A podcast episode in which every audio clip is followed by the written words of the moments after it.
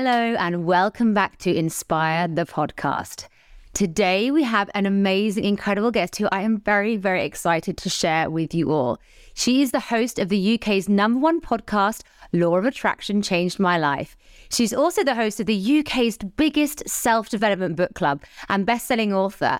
And she is the most requested person from my own personal social media platforms. Please welcome Francesca Amber. She is. Hi, gorgeous. Oh, Francesca, I know it sounds like oh, hearing all your amazing things. I mean, I'm just really getting to know you since you have been the most requested person on my social media. I was like, I need to find out about this girl. Who is she?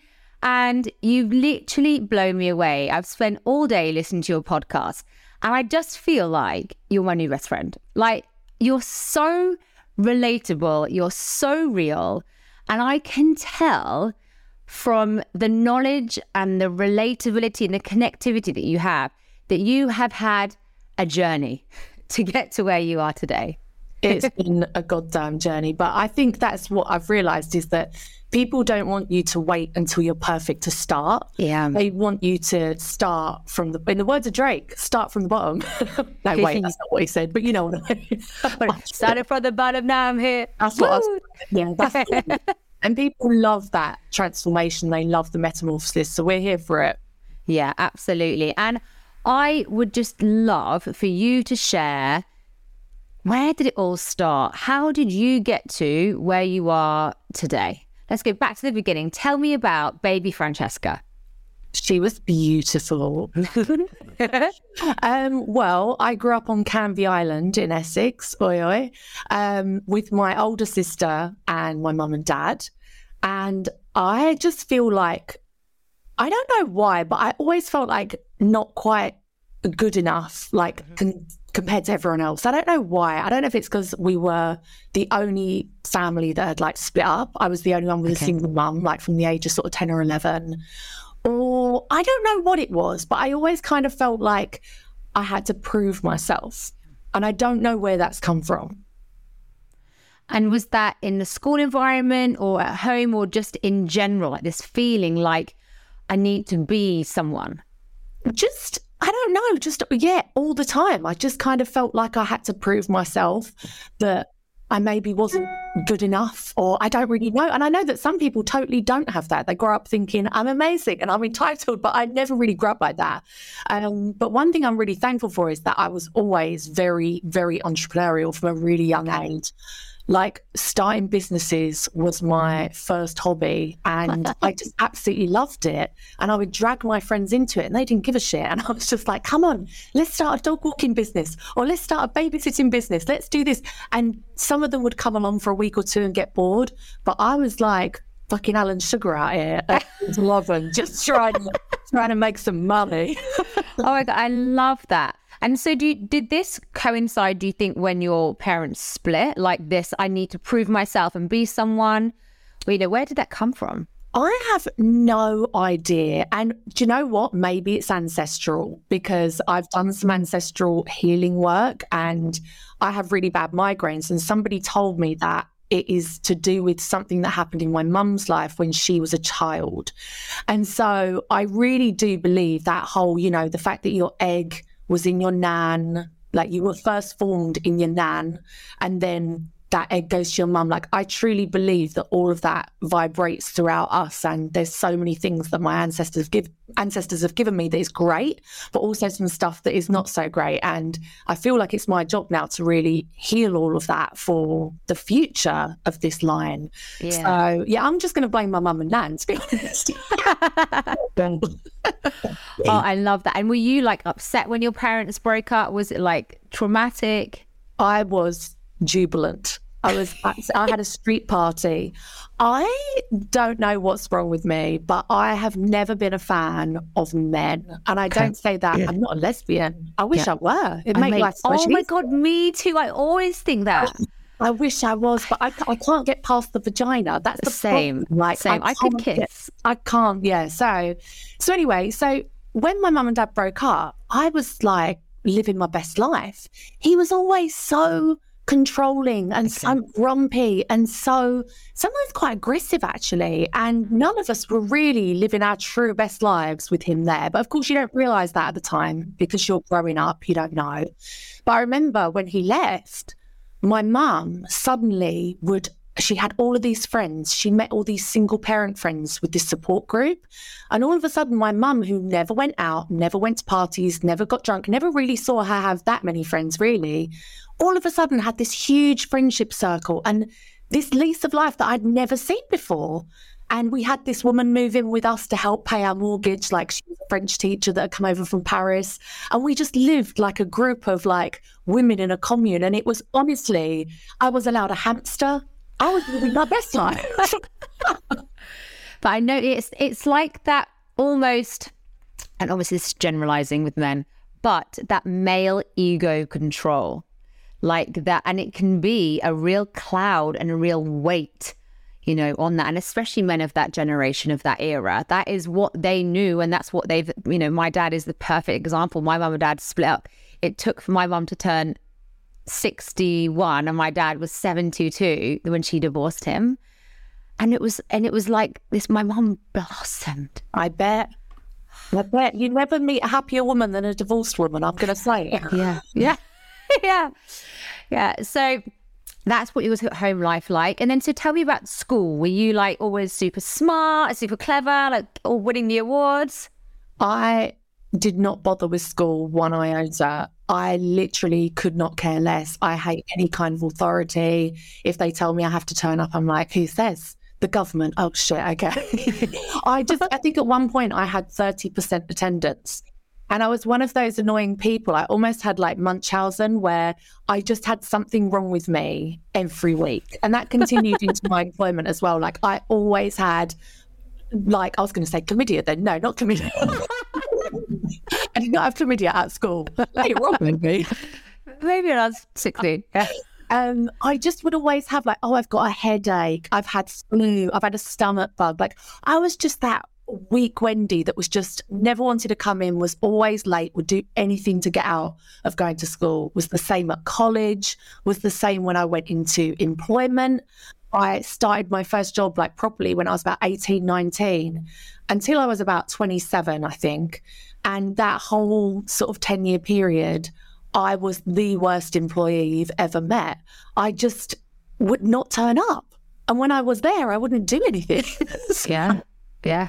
Just hate it. Yeah. Work ethic. Yeah. Hated it. Hated every minute. And what job was it that you had in that time in this 10 year, that 10 year period? So I trained to be a legal PA and then I just ended up being a regular PA. I used to work for a big betting company and then I spent the majority of my time. There was like this old Indian lord and he was like in his 90s, one of the wealthiest families in London. And we were all just kind of paid to sit there and not do very much. I think they like traded metal or something. I don't know. But I just had nothing to do. I had to order the pens. I had to order the pens man reception sometimes. So I was given no responsibility. Um, and that really does affect your yeah. self esteem. And, and really, now only saying this now, I think all of those years of being forced into a hole that did not fit me, i.e., traditional academic learning. I was the only one out of my friends that didn't go to university. Um, being forced into a typical nine to five role, like reporting to someone. Again, that's a role that I, I can't fulfill. I can't do that.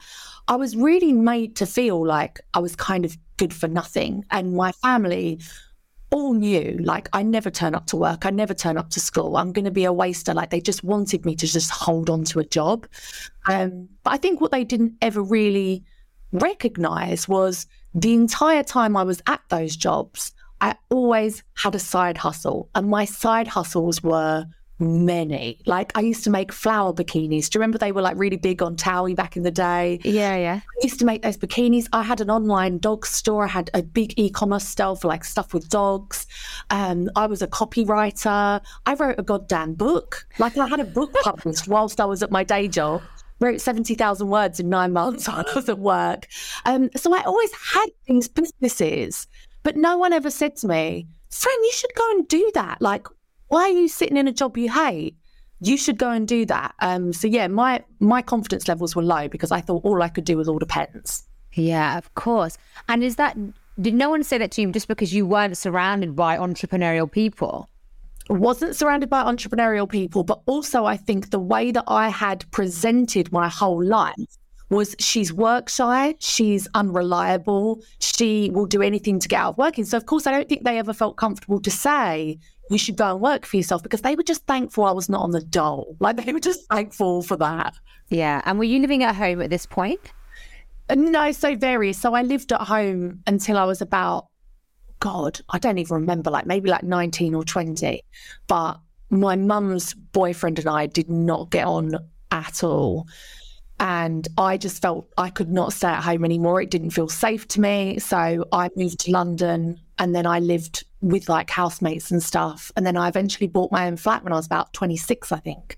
So, which yeah. is amazing. Oh my God. I know, right? It was a manifestation. Yeah, absolutely. So, this whole time you were in this kind of like not so fabulous era of your life. Did you know about the law of attraction and manifesting then? Like, how did that come into your life? Yes. So I discovered it probably in about 2005 or six, because I remember I manifested writing my book and that was published in 2008. So it was before then. And I remember picking it up, like The Secret, and thinking, this is going to change my goddamn life. I, I can do anything. But it's interesting how even when you discover the law of attraction, you really do have to work on your limiting beliefs. Because I remember back then thinking, I really want to quit my job. But I, it was such a huge thing to me. It was so scary that I almost didn't even allow myself to put it as a goal. I kept my goals really small. I kept things, I want to be able to do a business whilst I'm at work. I want to be able to write a book whilst I'm at work. Like it was really playing it safe. And so I never allowed myself to really dream big. But soon, big manifestations were happening. And I was like, holy shit, like this works. That's amazing because so many people, uh, that for me was the catalyst for, for my whole life career and changing and believing that I can. That book changed my life. And I think I, I watched the DVD in 2007 from like a not very nice flat share in a not very nice part of the world. I remember thinking, I could be someone. And I think the era that we are from, I used to, you know, my background as a performer. And so I used to dream of being, you know, like on the stage and screen and, and doing those things. But because of where I was from, I never allowed myself to dream that big because that was for other people. It wasn't for people like me. And so with The Secret, it was almost like the first kind of like hook into actually just because you, you're from there, that doesn't mean you need to stay there. Well, and that was the, it was life changing. And me and my best friend, we came up with this um, mantra. it was like just saying yes to life because he was like, oh no, I can't afford it. No, we can't do this. Oh no. So he said, just say yes, just say yes, just say yes, except to drugs. You know, that was, we used to go around. yeah. Well, you know, we were young. Uh, but we, we like, and, and now both of us uh, from our families have, from that moment, are living lives that you could never have written for us from where we're from. And, you know, it's all down to that book. But why do you think, because there must be millions and millions of people that have read the book or listened to the DVD, why have some people changed their lives because of that? And then other people know about it, but then don't, it makes no difference to them. I think it's a two pronged thing. Number one, I think I'm quite easily influenced. If you wanted to recruit me into your cult, I'd probably be a good person to start with because I'd be like, this sounds great. Okay, I'm not down for the group sex, but okay, sounds great. Like you could recruit me into your cult tomorrow. But I think the other part is, and I have problems with this now, which is when your life is really good and when, well, not really good, when, when you're quite comfortable. Comfy, yeah I think there's not that motivation to want to really, because it is time and effort and energy to like really learn this stuff and apply it and improve, you know, improve your life. I think that there's not that hunger or drive there to really make it happen. But because I was the only one out of my friendship group from a single parent, I was the only one that didn't go to university. I was the only one that, I don't know, you know, couldn't do whatever. I kind of had this feeling of not enoughness and I knew I didn't want to be there. I knew I wanted to change my life and my circumstances were such that I felt like I couldn't go home. I didn't feel safe or comfortable going back to live with my mum and her boyfriend. And so the only option really was to make it work. I had to stay in London. I had to make it work. And I worry there's been times in my life now where things get really good, where I'm like, oh, I'm comfortable now. Like nothing's that bad. So like, and I need someone to tell me I'm shit or tell me like do something bad to me, which is not healthy, so that I can find that drive and motivation. Mm. Yeah, it's like finding. It's so easy to be driven by a negative driver, oh, isn't oh, it? The best. It's the best. I just like that hunger to well, change when you're so focused and everything else just vanishes because you're just it's yeah and then you get there it's just like oh it, it, it, and it feels nice. And i totally get that because i'm you know only i'm only doing this podcast francesca. I've wanted to do this podcast for the last eight years. It has been on my vision board. It has been there. But my brother died last october. Oh. and you know the negative driver of like i can't lay something that i really wanted to do and not do it anymore. It came from that. Yeah. Eight years you know and it's but why do we have to wait for these things to happen to us? It's just, you know, I completely, completely agree with that. So, back to your story. So we've you've gone through this. You've discovered the law of attraction. You're starting to use it in your everyday life. You write a book. Have you quit the job by then? Nah, I wrote the book while I was at work. what a liberty. Um, yeah, no, I wrote that while I was there, and I really was too scared to quit my job. Yeah. Um, for a really long time, and I don't think I ever would have done it if I hadn't met my ex-husband, who I also manifested. Put his picture on a vision board. Three and a half years later, met him. Didn't know what his name was. Didn't know where he lived in the world, but met him. Went on a blind date. Got married like a year later. What the actual man, not like someone that looks like him the actual so it's one of my most watched videos on my youtube channel and i think that's how a lot of people originally found me is he's six foot nine so he's very very unique. And i was like i want me some of that. And so i messaged him and he never replied to me because he'd moved to australia so he so you did know him? Like he was he wasn't just like a cut out of a magazine? No. No he was on match.com Oh. But you don't have your real name on there or your Instagram or anything okay, like okay, that back okay, in the day. So I had no way of contacting him, um, and he never replied to me. So I cut out his picture and put it on a vision board. Some call that crazy. I call no. it smart. I call it um, manifesting. Yeah. yeah. And it literally, it was either two and a half or three and a half years later. I don't remember now. But my friend's walking along the road and she's never done this to me before. No one's ever done it since. Set me up on a blind date. And just before we met up, he said, Oh, this is my Facebook uh, in case you want to see like a picture of me. Because it was a blind date, right? And it was not the same guy, it was the same profile picture, the same picture. Yeah. Oh my! How did you feel when that happened? Were you just like this? This I'm marrying him. Don't even know there you. are. Do you know what? There are certain moments with law of attraction that take my breath away. I could go into cardiac arrest when they happen because I'm like floored because they're so specific. You can't say it's anything else. And I've probably genuinely had three of those in my life. And I remember I nearly fell off my chair. I was at work and I said to the guys there, I was like, I'm going to meet my husband tonight. I'm going to meet my husband. And literally, like six months later, I was like, boom, put a ring on it, bitch. But yeah, and I did tell him that night. I told him against my better judgment. yeah, I know. Yeah. A few glasses of wine, it's like the, the one thing is like magic. You I was can't like, not keep that. To my husband. but yeah. Amazing. Um, and how long ago was this? Well, my daughter's six, so this must have been about nine or 10 years ago, maybe, because we were married for quite a few years before we had children or anything.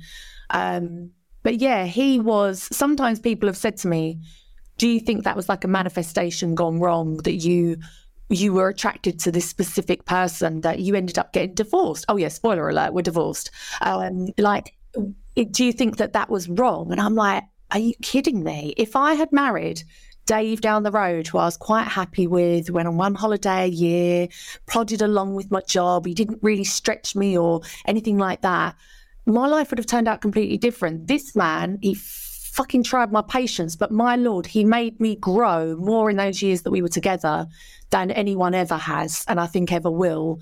And I really do believe people are for a reason or a season, and we have really changed each other's lives. I think we've both changed each other's lives. And if I could go back and do it again, I would, despite all the difficulty of like getting divorced. He made me quit my job. He made me set up my business. He he was great. And what what background did he have? Like, how did he know how to? How did he believe in himself enough to believe in you to do that? So he's kind of similar, actually. He is mixed race, and he grew up in a family that ironically, his family were white. Uh, they were almost a little bit racist. And so he always kind of grew up feeling a little bit not good enough. You know, the nan would never let the dad come to the house and stuff because she didn't want, yeah. And then he got a scholarship to go to a private school, a very, very good private school. And he was the only black child there. And so being the scholarship kid, being the black kid, like you just grow up with all of these things of like, I have to work 10 times harder and that's what I've always been really attracted to. Yes, so sexy. Um, so he's incredibly self motivated, incredibly. He's. I keep saying to him, he needs to be a life coach. Like he's missed his calling because he he can tell other people what to do with their lives, and he's usually right. That's amazing. And so he poured this belief into you, and and just made you believe that actually all the stuff that you knew that you could like actually make something more of your life. Was that what happened?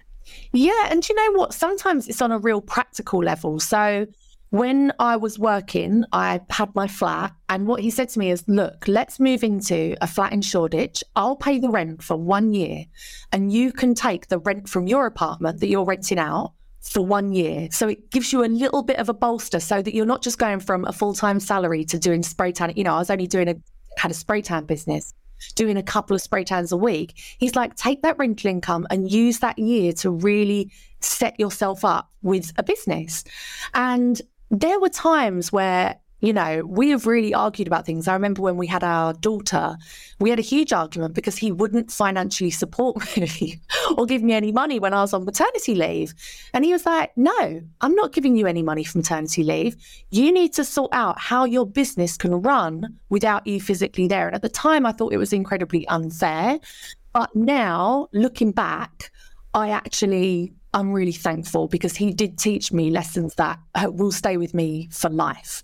Um, and I don't get any financial support from from him. And people sometimes say to me, "Why do you let him get away with that?" And I'm like, "Do you know what? He changed my life actually. And yes, it was tough love sometimes, and yes, sometimes it was horrible. But um, I'm actually grateful for that. So look, yeah. we'll call it quits.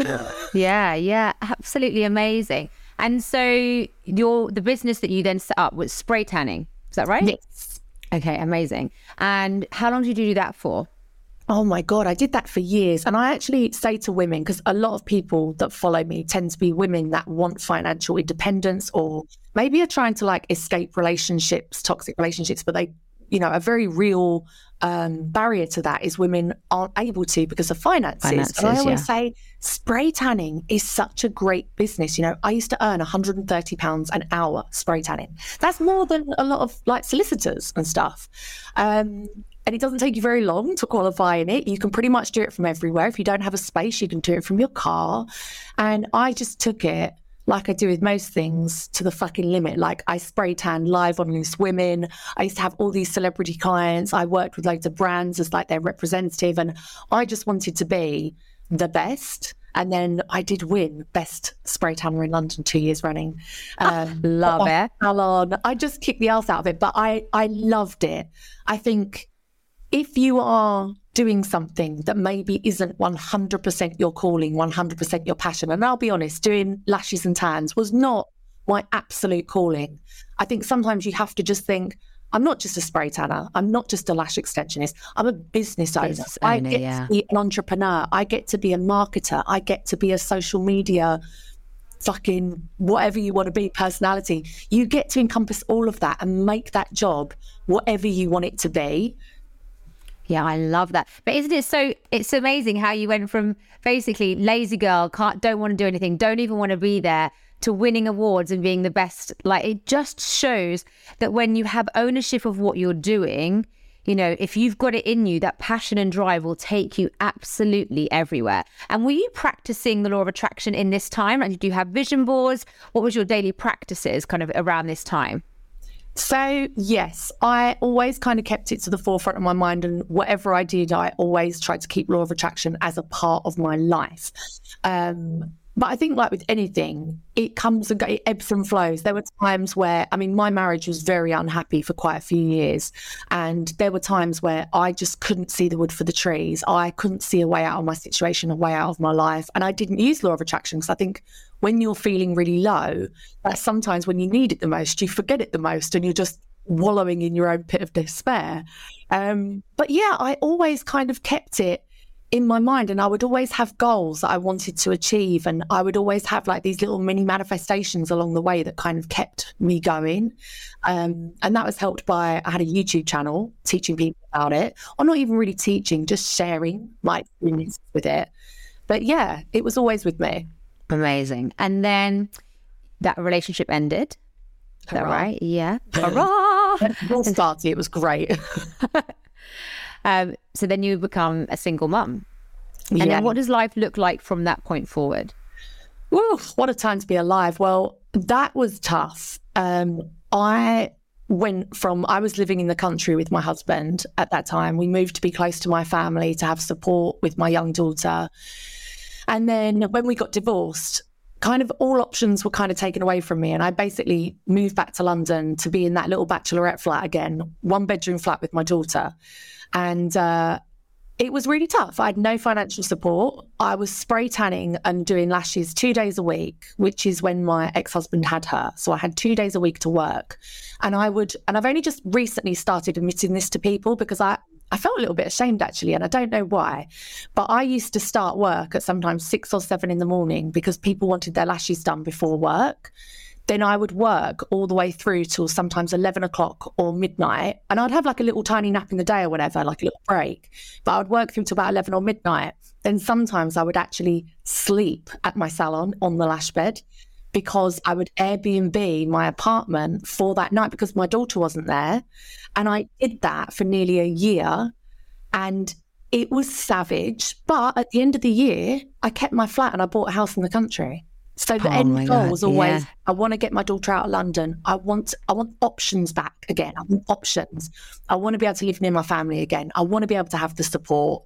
Um, I wanted to have this life, and it was real sacrifice. And I remember seeing this thing that said, if you do things other people aren't willing to do, you will get things that other people will never have. That's not the quote, but it's roughly. But yeah, that. yeah, yeah. But I know that I've lived by that quote like building yeah. my online business, it was like hell. It was the hardest two years of my whole life. But I was like, but there's people that won't no won't see that through. Yeah.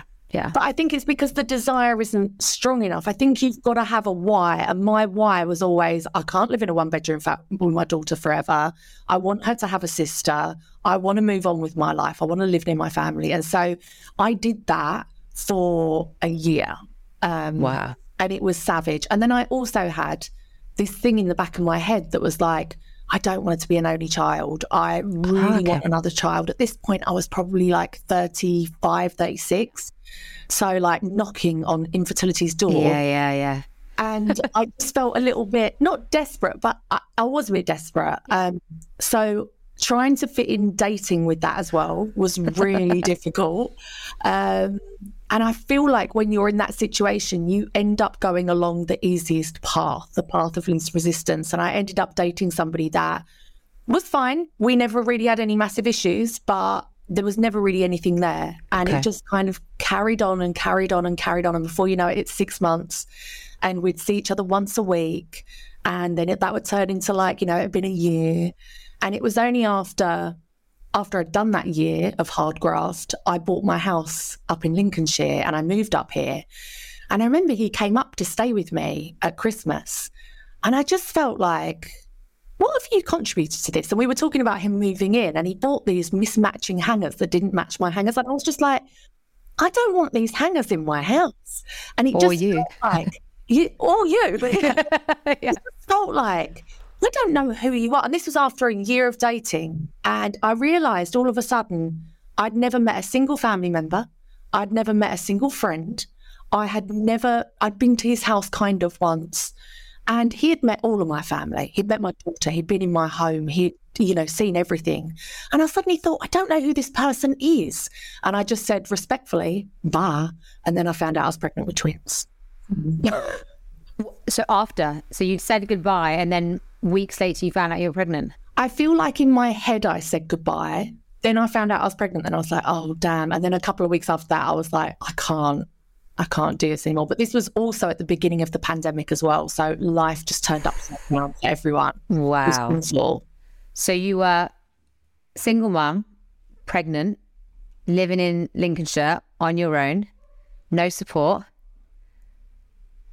pre- and pregnant with twins. How did you Lost even cope? Oh, your whole time. Oh my god, of course. The beauty was made illegal. And because I just moved to this house, I didn't really know anyone. I had one friend in the village, but you couldn't see anyone anyway. And it was horrendous. When I Oh. look back on that time, I just think, how, how, how, how did we all do it? Like, how? I know. I know, Um, but that what the, your that is hard, and you lost your business completely. Of course, because everything that you were doing was in person, right? And there's no, it's just Yeah. not not possible, and it's not like you could even do it sneakily because you're not in a, an area that you even know people that and trust that trust you. No, yeah, no, you couldn't. You couldn't really do anything. I lived on a little cul-de-sac as well, so mm. people round Oh, there yeah, that got would be ya. like, Twitching. "Is someone going in your house?" so I didn't even dare. But it was really terrifying because obviously I just worked my balls off to buy that house, and all of a sudden I had two mortgages, no income, and I was pregnant. Oh, so. I just, I just didn't know what to do. I re- and it, I felt like I was in a race to the bottom. I'd speak to my friends and I'd be like, "Well, you're okay. You're on furlough. You're okay. You've got a husband. You're okay. You work for the NHS." And I was really in this race to the bottom against everyone to be like, "It's me. I'm the worst of." Like, and and I had a good old pity party for about six months. Yeah, yeah, I bet. So then, what happened when you had your babies? Bearing in mind, everybody she has twins. Not just she wasn't just pregnant with one baby; she had t- twins. Like that. I mean, I can't even imagine what you must have felt when you. I mean, incredible because you have two incredible, healthy little girls. But that feeling of being on your own and that pressure, and now another ch- two children adds just so much more pressure. it was without doubt the hardest thing I've ever done in my life. And something that I've talked on a couple of podcasts about is the fact that people are going to have almost like a little mini grief when they find out they're having multiples. Ah, okay. Because in my mind, I was having a baby. And that's hard enough when you're in a couple. But when there's just one of you, to find out that suddenly you're having two babies. And because with my first daughter, I, you know, co-slept, breastfed, baby wear, all that kind of stuff. I it was a real logistical um, barrier to being able to parent the way that I wanted to parent, and I found it incredibly hard. I 100% had postnatal depression Yeah. that was undiagnosed because no one gives a shit when you've had the baby, like especially in a pandemic. They're just like, okay, bye. So no one ever really diagnosed it. But I remember just feeling oh, just awful. I just remember feeling, I said to my mum uh, when they were probably about four days old, I was like, if someone just came in and took them now, I'd say, just take them. Just take them. I just, I don't want them. I found it so incredibly hard to bond with them. I was in agony. I had mastitis. I couldn't say it was just it was awful. Having two babies at once Yeah. and having a four year old as well to look after was something that on your own in isolation. And and just- your the the dad was not around at all, not even there. So he came and helped like for the first maybe week, but even after three or four days, he went up to like Scotland and did a couple of days work. And it's like it just feels like such a disparity between what women can do and Oh, what men me can do. yeah. You know, on day three after they were born, I was sitting there with mastitis with an electric toothbrush on my boobs, like crying in pain, just saying, please, I just wish someone could take these babies. And I remember the midwife coming round when they like check their weight and stuff. And I was like, so when um so when is it that you feel like you really love them? Like when is that coming? Because with my first daughter, it came and it was incredible. And to be honest, if I'm honest, it never came. It, that rush never ever came, and that shocked me to my core. Instead, it was like a really slow love that built, and you almost didn't even recognize it. I, I- there was no particular point where I could say, "Oh, okay, now that bond has happened." Um, but I remember when they were little babies, they used to sit in their bouncy chairs, and I just used to sing two different songs to them. Um, one was Adele, Make You Feel My Love, and the other one was like Dolly Parton, I Was All Always Love For You, because I knew the power of speaking things into existence. And I would sit and I would sing these words It was like, I love you because I was like, I need to make myself love these babies. And now I recognize, of course, if you've gone through any sort of trauma during your birth or during your pregnancy, and mine was, of course, my whole life was ripped away my income, my family, my friends, everything was ripped away. You're, of course, going to not bond in the way that you yeah. normally would. Um, but yeah, and eventually now, now I bloody love them. But it was one of the hardest things I've ever done, ever. And how long did it was that period for? Do can you remember? that? So it slowly grew. And I remember a defining moment was so during that first year of their lives, I had a big legal kind of issue going on with somebody where they were falsely accusing me of child abuse, child neglect, and basically just coercive control, threatening behavior. And it eventually went to court when the babies were probably like a year and a bit old, like a year and a couple of months. And when I got to that court and the judge said, this these are threats. Like this is coercive control because if you if this person was really worried about their welfare they would have reported it. They would not have just told you repeatedly. When someone validated that all that stuff i'd gone through was real and i went home and i was like your children are not going to be taken away from you they're not going to be put in care it's like i went home and I saw them for the first time. It's like I saw them and I was like, I didn't realize that I hadn't let myself love them yeah. until then. I didn't allow myself to get too close to them because I thought, what if this person's right? What if they believe oh them? And it's one of the most terrifying things. And now, a lot of stuff I do, a lot of women that follow me have suffered coercive control or emotional abuse, particularly around children. And I feel like you really attract your listeners without even really having to say it. And so many of them, if I can educate people to be the architect of their own life, control their thoughts, and really manage their energy, that's my way of helping them. Yeah. Um, and now more and more, I work with a charity called Mums in Need, which is the only charity I can find that helps women that are suffering from emotional abuse and coercive control. Because a lot of them are just not just domestic abuse, but yeah. um, like physical violence. Yeah and they don't help as much. Um, yeah. And so, yeah, that's kind of my way of trying to give back because that period of my life was the darkest yeah. in my life, the worst. Oh God, babe. And and I think a lot of women don't even know that what they're experiencing is emotional abuse. Yeah. That you know, they're just like, oh well that's just the way he is, or he doesn't he's just not happy. So that's why he's speaking to me in this way. And, you know, unless, and just think, you know, you knew at this time about the law of attraction, about, you know, the, the power of your mind, and you was still, that person was still able to put you into that position. So imagine, and I always think of this like there are w- women out there who have no idea. Yeah. Like, you know, and they're just in this relationship thinking, well, this is it. And never get getting to experience what it could be like to be happy or to be free or to feel what do I like? You know, what, am I a good person? Oh, well, they say I'm not, so therefore I'm not. You know, and and in my rather business that I have, I I'm all about. For me, a woman just has to have her own money. You oh. have that money, whatever it is, it, the power that that gives you, that freedom. My mum was with her dad, with my dad, for 37 years married. She said to me when I was 19, 20, but I need to leave your dad. He's horrible. This, this, this.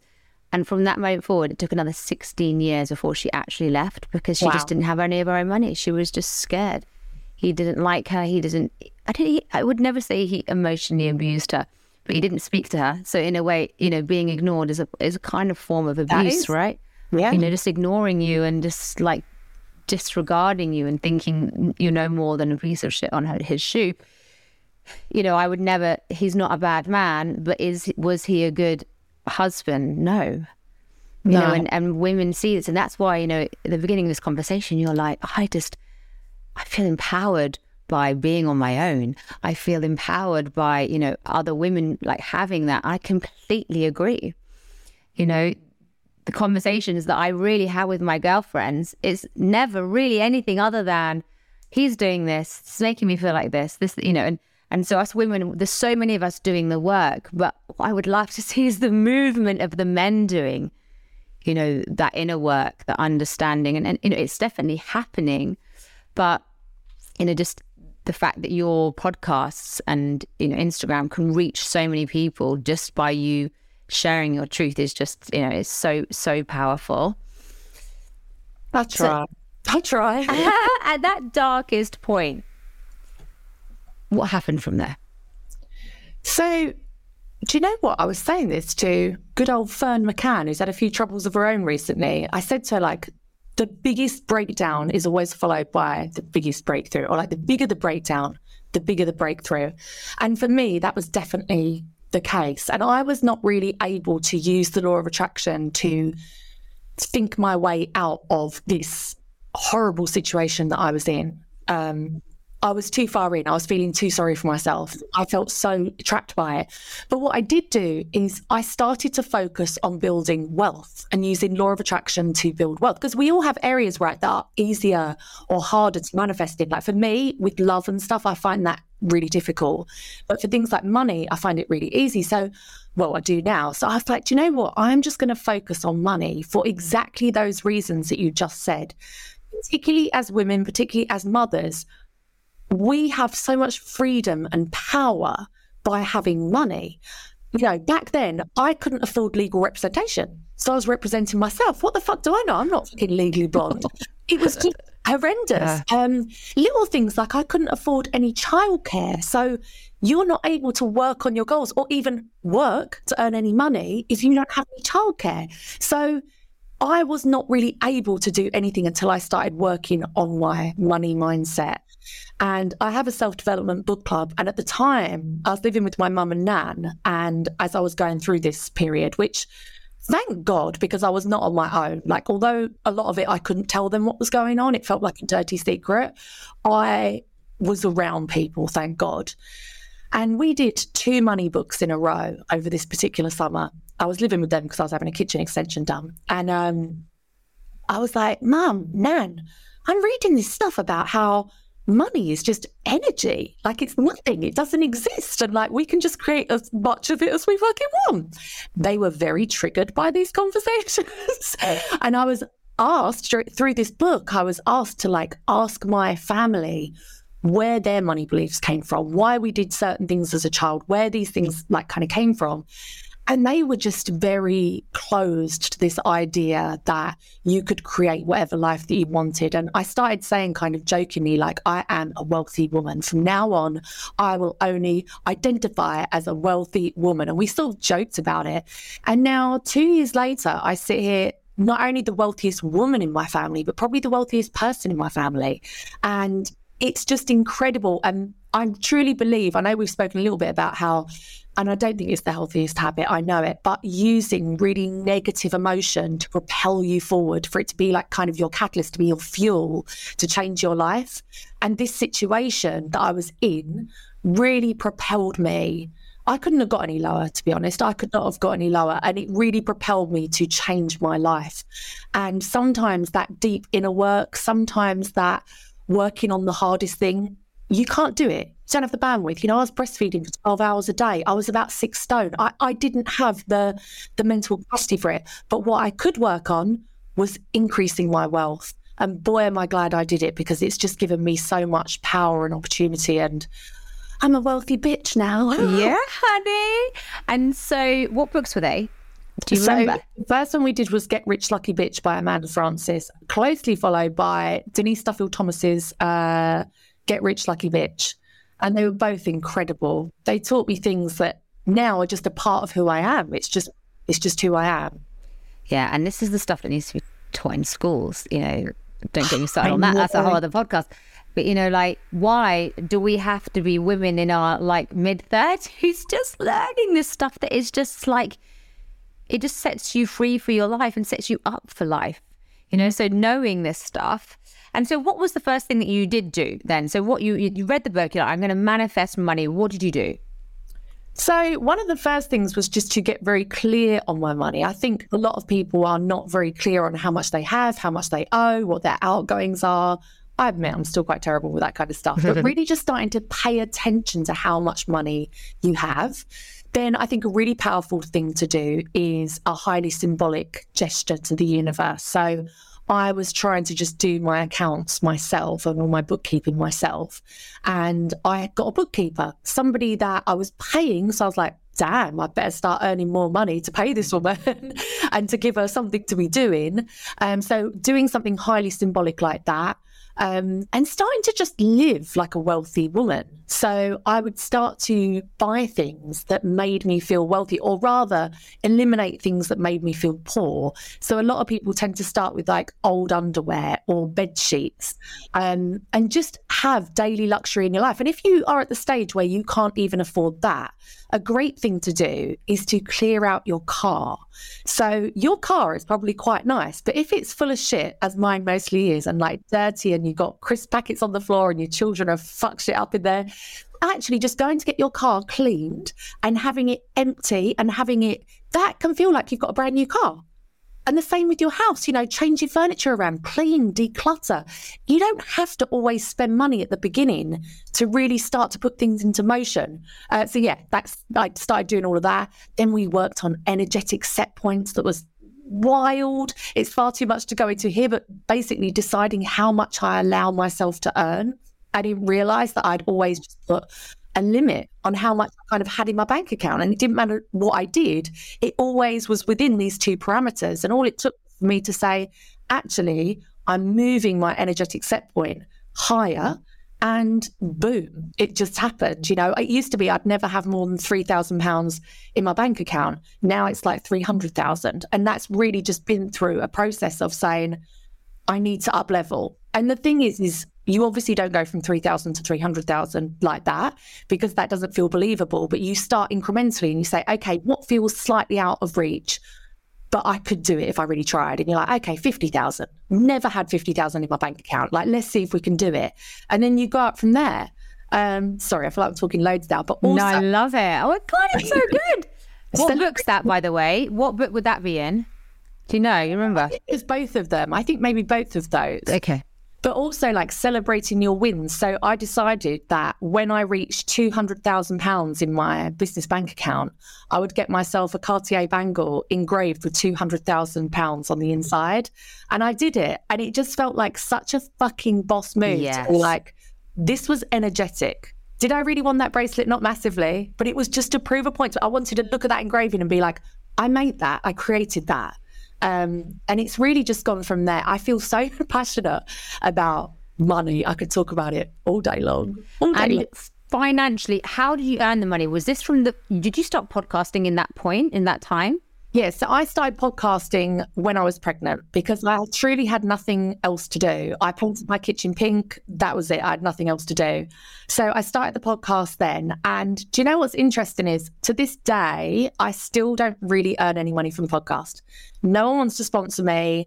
Um, no one really wants to work with me. Like, I don't have management, I don't have PR, I don't have anything. So I had to find other ways to monetize the podcast. So to begin with, it started off very, very crudely.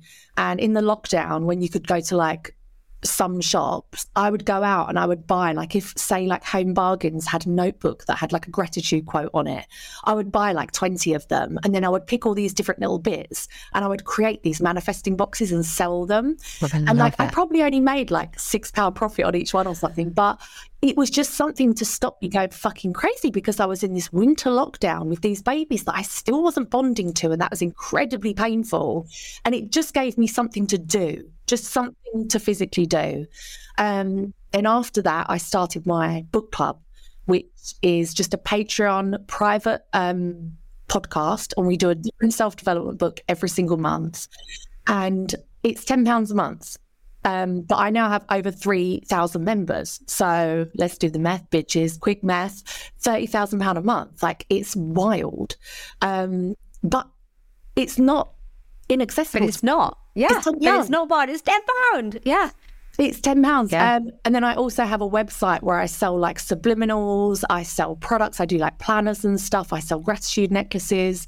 Um, but yeah, that's it really. I make all of my money from um, not directly actually the podcast, podcast which is yeah. crazy. Yeah, but it's the the community that you've built from the podcast buying into you because you are just everyone like literally from this podcast. I'm like, oh my god, I really want you to come to Ibiza. I really want to hang out. I really can't wait to take you. Yeah, yeah. yes, I've got these kids clubs that we get because you just have that, and and that quality you can't buy. You can't put that on. That is, it's just like that likability factor. And people want to support you. You know, you're giving so in your podcast, you're giving so much away, which is for free. You know, because people are listening to a free podcast, so they want to be invested in you and and support you in that way. That is just incredible. So here we are. Oh, I've just I've just listened that you've got a pool, swimming pool. Is that correct? Yeah. my God. And it's difficult, you know, it's difficult to start being this single mum where I was like, oh, you know, up until three months ago, I was sharing a bedroom with my daughter because we didn't have enough bedrooms. And now I've just bought my dream house. I'm having a kitchen extension. I'm putting a pool in my garden. Um, it's difficult and it still sometimes sort of feels, oh, are people going to hate this? But what I have to remember is I'm teaching this to people. Yeah. I have to. I still need the evidence. Yeah, yeah, and, and that's the thing. I, they don't want me to be living badly and it not to be working. So I have to kind of keep showing them like anyone can really do this. And I've only ever had one negative comment. And it wasn't even really that negative but somebody said does anyone like feel like the only people that are like really really rich and winning are the people that are teaching law of attraction and they're selling these courses that are like $2000 or something? And i could see where she's coming from because there are a lot of law of attraction coaches that do that. And i don't class myself as a law of attraction coach. No, I'm a podcaster. Yeah. It's different. Yeah. None of my stuff is more than like 30 quid or something. Like I keep things very accessible. But I had to say to her, do you know what? No. Like when I was a single mum with no financial support, only two days a week to be able to work, I not only kept my London flat, but I bought a house in the country for my child. Although I was working really hard those two days a week, don't feel sorry for me. I still had Shoreditch House membership. I was on that rooftop pool fucking Monday through so yeah. it's like, no, it's not because I'm a podcaster. That's just an excuse. You're trying to make a reason why it's not happening to you. You can do this whether you have a beauty business. You can do this whether you're a podcaster, if you're an actor, if you're a, you know, there's a family live near me that work in waste disposal. They are the richest motherfuckers you'll ever meet. They live in a golf course. Like waste disposal when people say that, I think it's just you're trying to deflect why it hasn't happened to you yet. So anyone can do this. Anyone can be a rich bitch. Yeah, absolutely. And I, there's something that I was listening to on, on your podcast. I can't remember the word. Where, oh God, what's it called? What's the thing that you've recently just discovered and you're doing? Oh my God, because you give yourself a holiday. I was like, right, this is so. So you gave yourself a holiday because you needed to and I related to this so much. I was like, I have to speak about this. You needed to create space to be bored to create again. Yeah. And I heard that, and it was like literally like an arrow through my heart. I was like, oh my God, that, you know, and this won't apply to everybody. You know, if you're on that beginning of your journey, don't create space, you know, yet. but if you're, you know, you're like driving your business, you know, you're in a position where, you know, you've been going, going at it, let's say, for a few years and you're thinking, like, what's next for me? You've got to get bored again to be able to create what is next. And so I know you've just had your holiday, haven't you? You've had did you I had two weeks of doing absolutely nothing, and it was great. I mean, I still had to look after my children, so it wasn't a complete break. But and did you come up with what's that called? What was that called that I could? They, they do call it in a monthly cycle. They call it a fertile void, but like oh. a a productive procrastination. I don't know. There's lots of different terms. I was I can't remember now. But what have you come up with? What's next for you? You know, you know what's so wild? Is like before I took this break, I felt so overwhelmed and so stressed because I see a lot of people in this industry that don't have children that are able to just work on this all the time and make reels. And I'm like, oh, I'm trying to do it all in like a day a week. And I found myself just feeling this feeling of lack like there's not enough time, there's not enough energy, there's not enough of me. And I just was like, take a break. Take two weeks off, do absolutely nothing. My mental health was really suffering. I just uh, physically I was suffering. I really lost my voice for about two months. Like it just everything was suffering. And I was like, I'm taking this break to do absolutely nothing. Some people were like, Oh, you're going on holiday? No. Are you doing? No, I'm doing absolutely nothing. And it was really interesting to just stop. And I saw this thing that said, um, a real test of trust is to be able to just step away and to be like, it's going to be fine. It will be there when I come back and it will be better than ever. And you know what's wild is like so many opportunities fell into my lap during that time. Mrs. Hinch fucking DM me being like, I love your podcast. She put it on her stories a couple of times, like absolutely loves it, wants to meet up, wants to have lunch. Then um, I've had loads of great guests on the podcast, like loads of great guests um, that like I could only sort of dream of. Um, I got my first speaking gig, like being paid to go and do a 45 minute speak, which was one of the things in my goals this year. I was like, I really want to do more like workshops, events, speaking, all that kind of shit. That happened twice. I went and did my first one in Shoreditch House with this amazing group of women, met loads of people that were totally beneficial to this industry a woman there was a TV producer. She's like, oh, let's have lunch. I'm going to help you like with TV stuff. So all the stuff that before my break I'd been hustling, hustling, hustling, I was just like, oh, it's just coming to me and I'm doing nothing.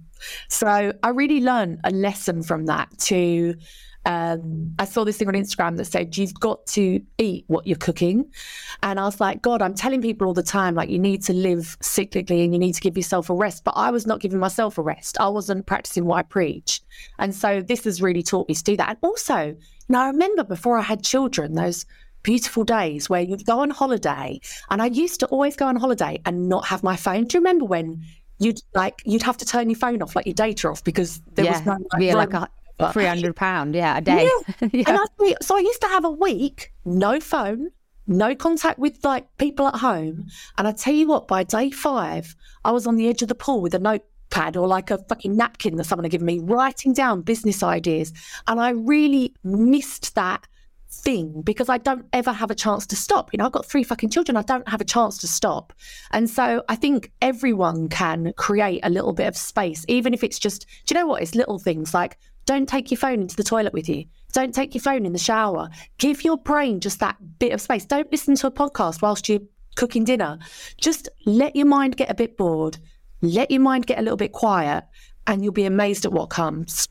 Yeah. And that's exactly what happened to me. So last October, within a week, my brother died, and I also had a full mummy makeover. I went to Turkey. Wow. I had boobs, tummy tuck, 360 lipo, BBL everything. What's BBL? BBL. So I had the fat that was taken out of me uh, a bit put back into my bum to make it a bit more juicy. Like amazing. Yeah. And, but the mental downtime and physical downtime for that, the off for like six weeks to eight weeks was hell, you know, and because the pain in my body, obviously it was self inflicted, but I didn't realize it's going to be that much but then also you know the the feeling of like the grief the why the this. That period i can look back now and say was will be the biggest transforma- transformative period of my life because i did nothing. I couldn't move. I, you know after when you have a tummy tuck you couldn't sit up. My whole body was in pain from the liposuction.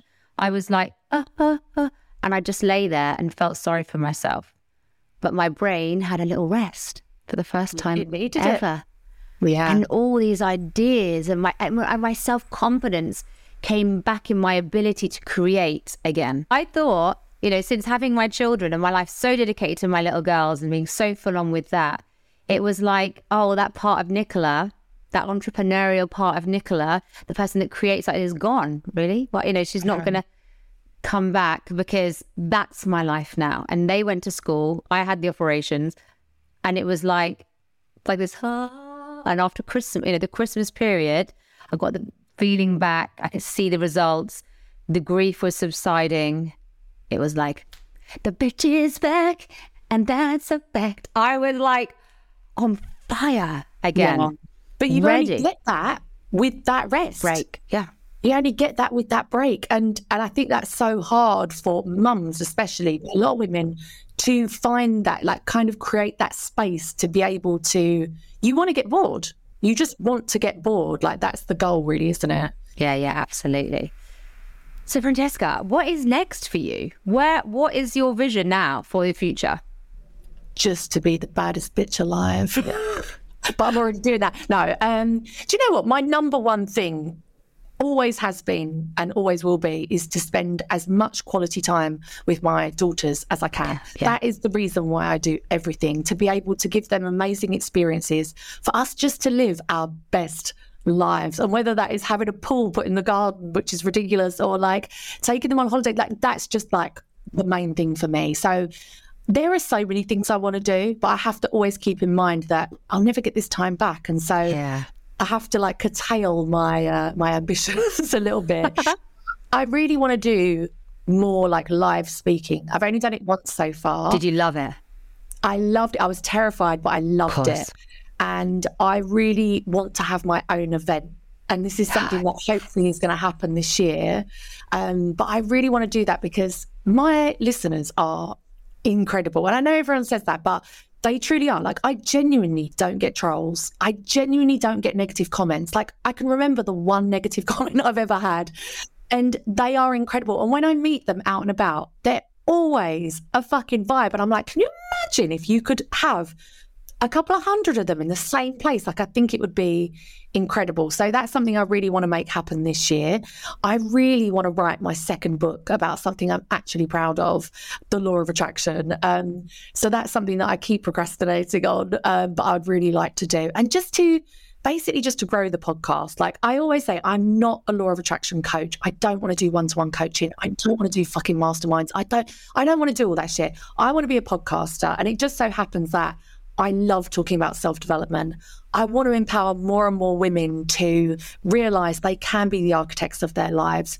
If you are in a situation, and I think the reason so many women do kind of resonate with me is when I started this podcast, you couldn't really find someone in a worse situation. And really, I have managed to turn it all around, but I'm not unique to that.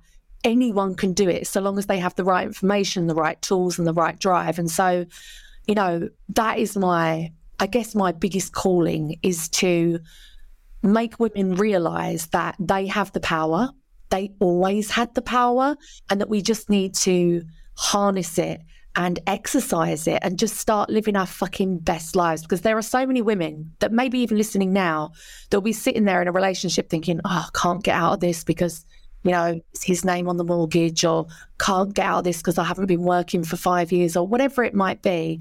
Um, but that is really like my my biggest goal is just to change their lives. And you know what? My both of my grandmothers had quite horrendous lives in different ways. You know, went through wars. My German grandmother, she had to walk through Prussia to like escape the Nazis, and her parents gave her a gun and said she had a younger sister with her, and they said if the Nazis capture you, shoot your sister and then shoot yourself because what they will do to you will be far far worse than shooting yourself. And do you know what? Whenever I do anything incredible, if I go to like amazing events or whatever, I wear both of my grandmother's wedding rings on my finger because I'm like, do you know what?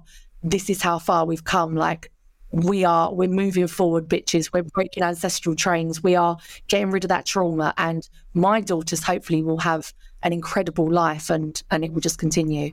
So that's what I'm oh, trying oh, to do. God, yeah. And and you are absolutely doing it. I have got goosebumps you know, and and also I just what an era to be alive in that this is even possible. Like sometimes we forget that, you know, that we are. I'm in Spain, you're in the UK, we're able to do podcasts, we're able to put content out there. We are women also living in a country where women are liberated, that we are able to have a voice. Like just how, you know, instead of thinking, oh, what's actually not working for us or what can't happen, it's like, just look at what what is going you know, our way so far. So I couldn't agree, could not agree more. And let me just touch on, because I know that people will be listening going, but what about, you know, if you're so good at manifesting, how have you manifested a divorce and how have you manifested, you know, the the not so the twins dad? What what is your do you want to manifest a perfect partner? Do you believe in that? Is that something that you even on your radar? Are you like, I've got my children, I'm just done? So the thing is, and people often ask this, we all only have a certain amount of time and energy to dedicate to manifesting and improving our lives because it does take time and energy. It takes dedication, it takes commitment and doing something every single day, not just doing it once. And the reality is, I am a single mum. I've got three young children. I need to earn money. I still try and have a social life and be a good friend. I try to do all of these things. Um, and there's only so much time and energy. And I'll be honest, if I was going to sit there and be like, right, tonight I'm going to listen to a subliminal and visualize my soulmate, or I'm going to listen to a subliminal about success, wealth. Like, I'm sorry, but my career excites me a hell of a lot more right now than that. So I just don't feel called to find a partner right now. And as much as I would, I know that I've got a lot of love blocks that I need to work through, but like that time takes, that takes time and that takes energy. And I just don't have it right now. I don't have the desire enough to do it. Also, I don't think it helps that I keep watching loads of like murder documentaries, and it's always whenever children like get killed or something, it's always like the mum has met some boyfriend, oh, and then the boyfriend has like warped her mind, and then they like decide to kill the kid because he cried, and I just think Jesus Christ, like I just I don't know, and I know that that's just negative thinking. Uh, you know, I also have a thing of like, what if I date and then they're like, oh, she's got three daughters, right? I'll hook her in. I'll be Dirty John or whatever that documentary was where we like pretends to be someone else. So again, I'm not the perfect manifester. I know that these are not perfect thoughts, but I have a lot of fear and limiting beliefs around love and introducing someone into my children's lives. And so at the moment, I just don't feel can't bothered. A dick appointment, that would be nice. Regular. I love that. But that's yeah. a different story. But that's a whole different story. That's an in and out story. See you later. Maybe another day. But it's not a. It's not an emotional commitment. And I I agree. It's like in the seasons of my life. It's like my business has been building, and I've been b- focusing on that. All my relationship has been building, and my business has kind of taken a back seat, and um, therefore earned less money for sure. Well, do you know what?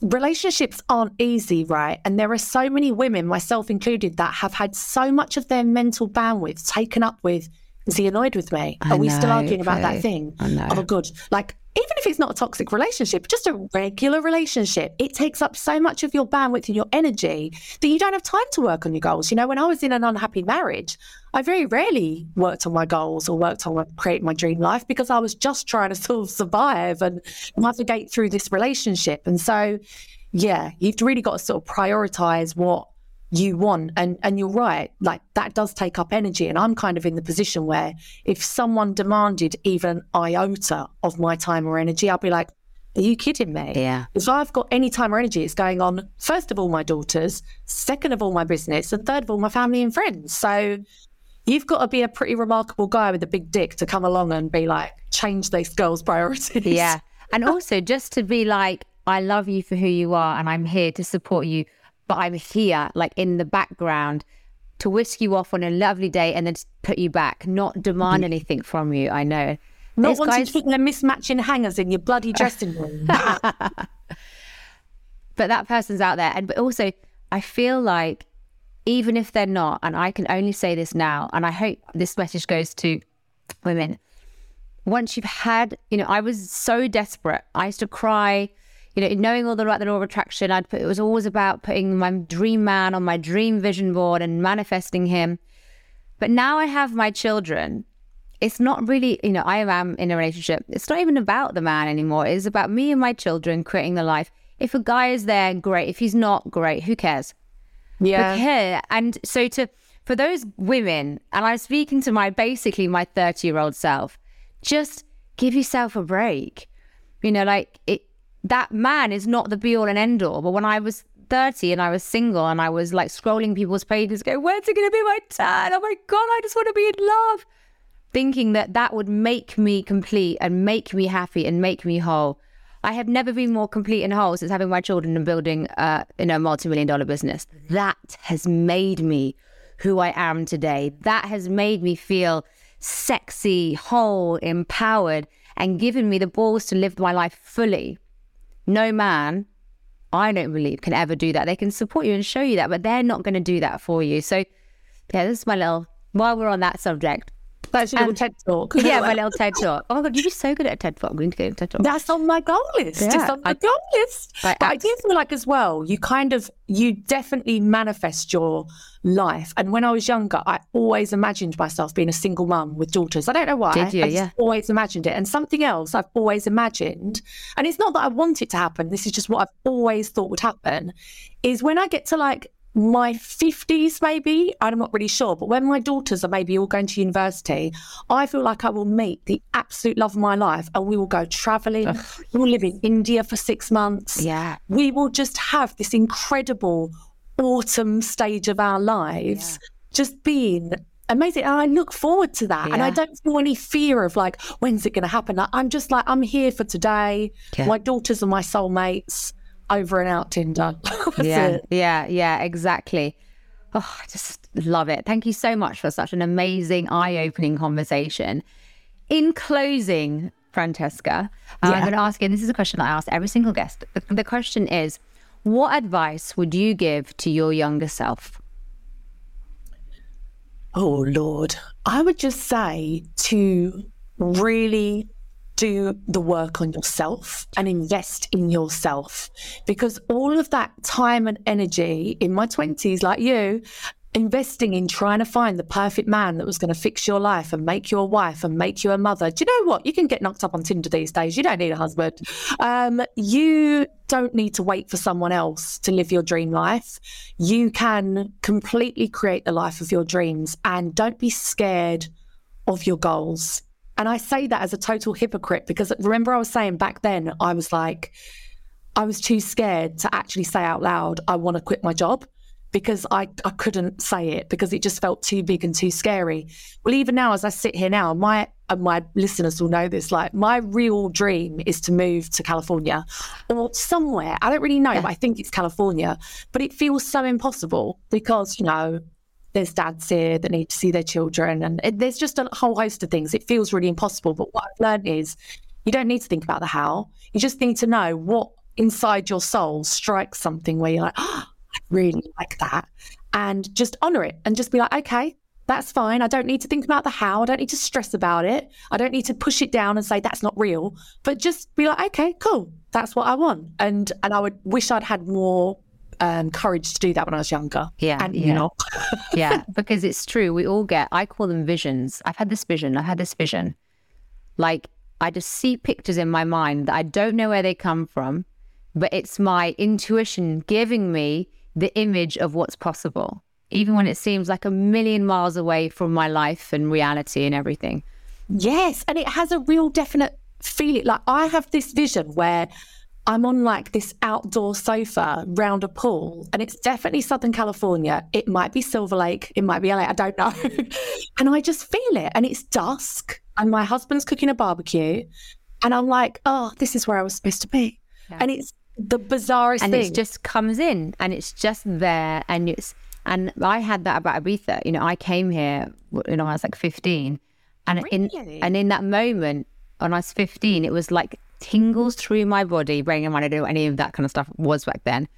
But it was just like this is where i'm supposed to be. And i moved here two years ago almost um so what 15 years later. But even when it, those nights when i was breastfeeding it was freezing cold in england. I was up in the middle of the night. I would be on what's called idealista which is basically the equivalent of Rightmove but here in spain looking at villas in ibiza just like going one day one day one day. What made you suddenly do that? It was lockdown. My business went online, and it was like, actually, I I don't need to be in England anymore. I can really do this online, and I you know just being in this is the weather. Bottom line, you know, there's nothing more sexual than a palm tree and a blue sky.